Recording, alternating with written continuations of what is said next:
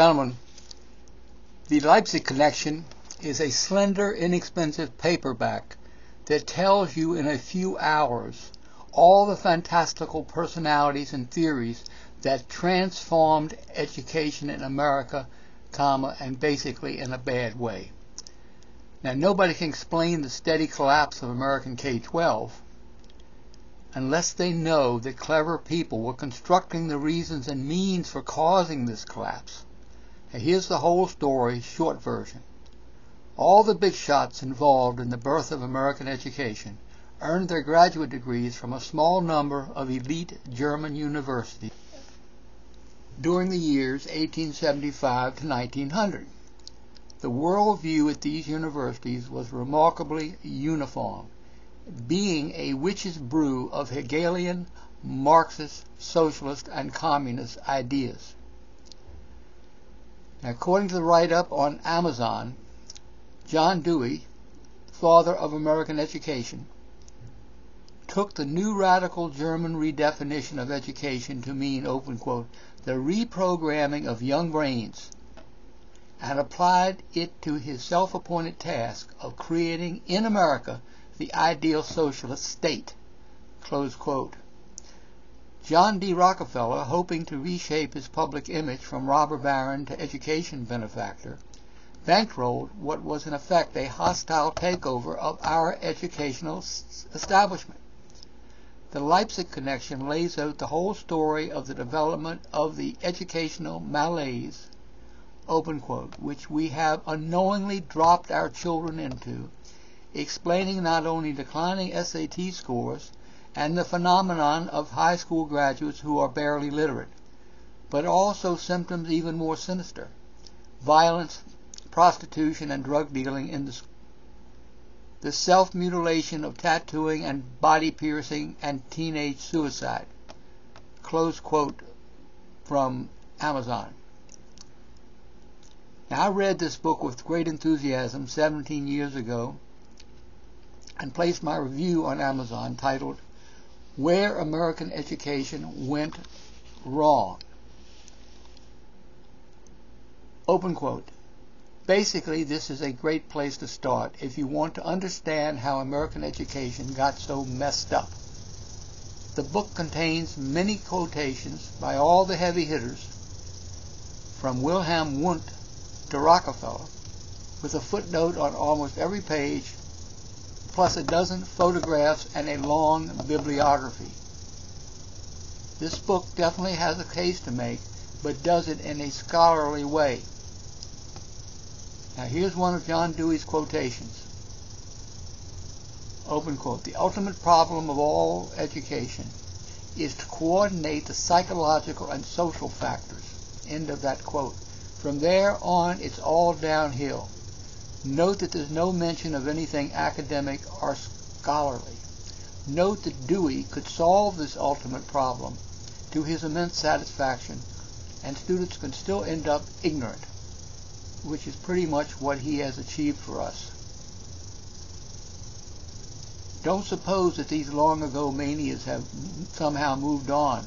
They have not in one of the weirdest pairings in history, far-left academics used Rockefeller's guilty millions to fund and shape Teachers College and many others with the express purpose of churning out indoctrinated teachers who would then be sent out into the countryside to, to indoctrinate the young.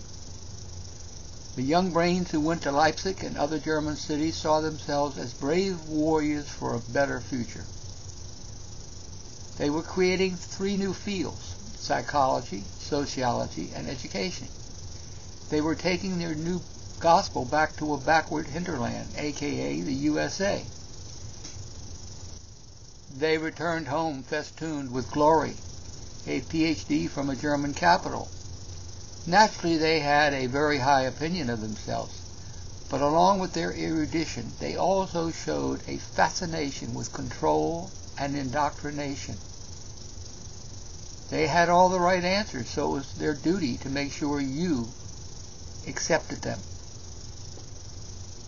Addendum, my own book, Saving K-12, is a very different book but coincidentally picks up where the Leipzig book stops, mid 20th century.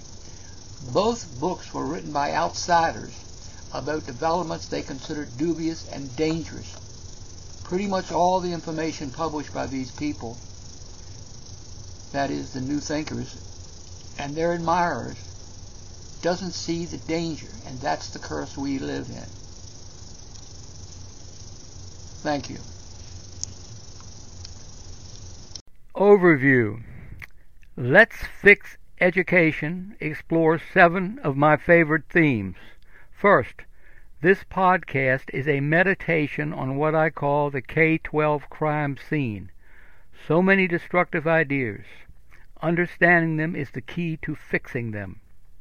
Two, by doing that, we will have better schools at less cost. Three, nothing much changes decade to decade. The big questions of the 1930s were the big questions of the 1960s and the 1990s. Any subject we discuss can easily intersect with any other subject. Most people instinctively want traditional education, but the education establishment fills classrooms with progressive gimmicks.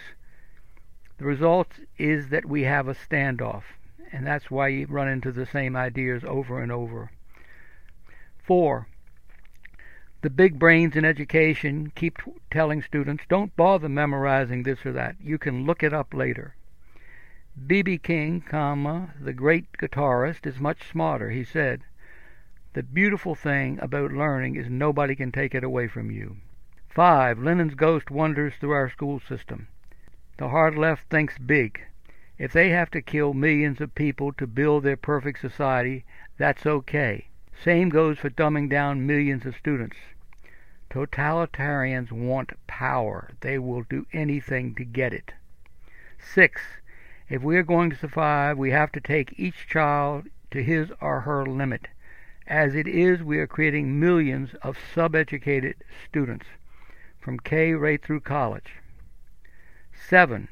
Analyzing education, especially dysfunctional education, is a lot more intellectually interesting than most people suppose. You'll enjoy this. Finally, P.S. My book, Saving K 12, runs parallel to everything discussed on this podcast. I also have an education site, improve-education.org, with 70 articles that complement everything discussed here. And I have hundreds of articles on the internet. Enter a topic in Google with my full name, Bruce Deitrick Price, and let Google make suggestions. Thank you for visiting.